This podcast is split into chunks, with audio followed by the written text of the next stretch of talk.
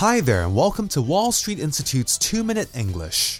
Most people I've spoken to recently agree that this year's Chinese New Year, which starts on Monday the 23rd of January, is only 3 weeks after the 2011 Christmas and New Year holidays. I don't remember the last time Chinese New Year started in January. It usually starts sometime in February.Apart from Chinese New Year, some people call it the Lunar New Year or CNY. Some people would even say Happy CNY or Happy Chinese New Year. I remember talking to an English friend over the Christmas holidays, and he was explaining how important Christmas was for him. It was a time of family, getting together with loved ones, and sharing, giving, and feasting.In many ways, I feel that Chinese New Year is the equivalent for Chinese people.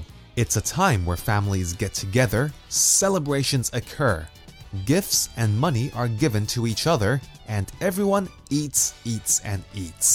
Each time I experience Chinese New Year in Hong Kong, I am reminded of how I felt when I was experiencing Christmas in London. People were happy, thoughtful, caring,and there was just a general festive atmosphere in the air.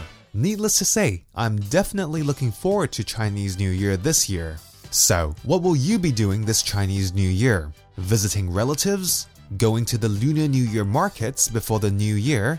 Buying new clothes? Eating lots? Cooking for your family and loved ones? Giving out lycees or red packets?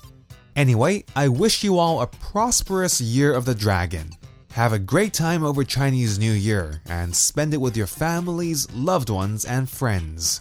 For those of you who have to work over this period, have fun and enjoy it with your colleagues, workmates, and customers. Well, that's all for this week's 2-Minute English. Kung Hei Fa Choi.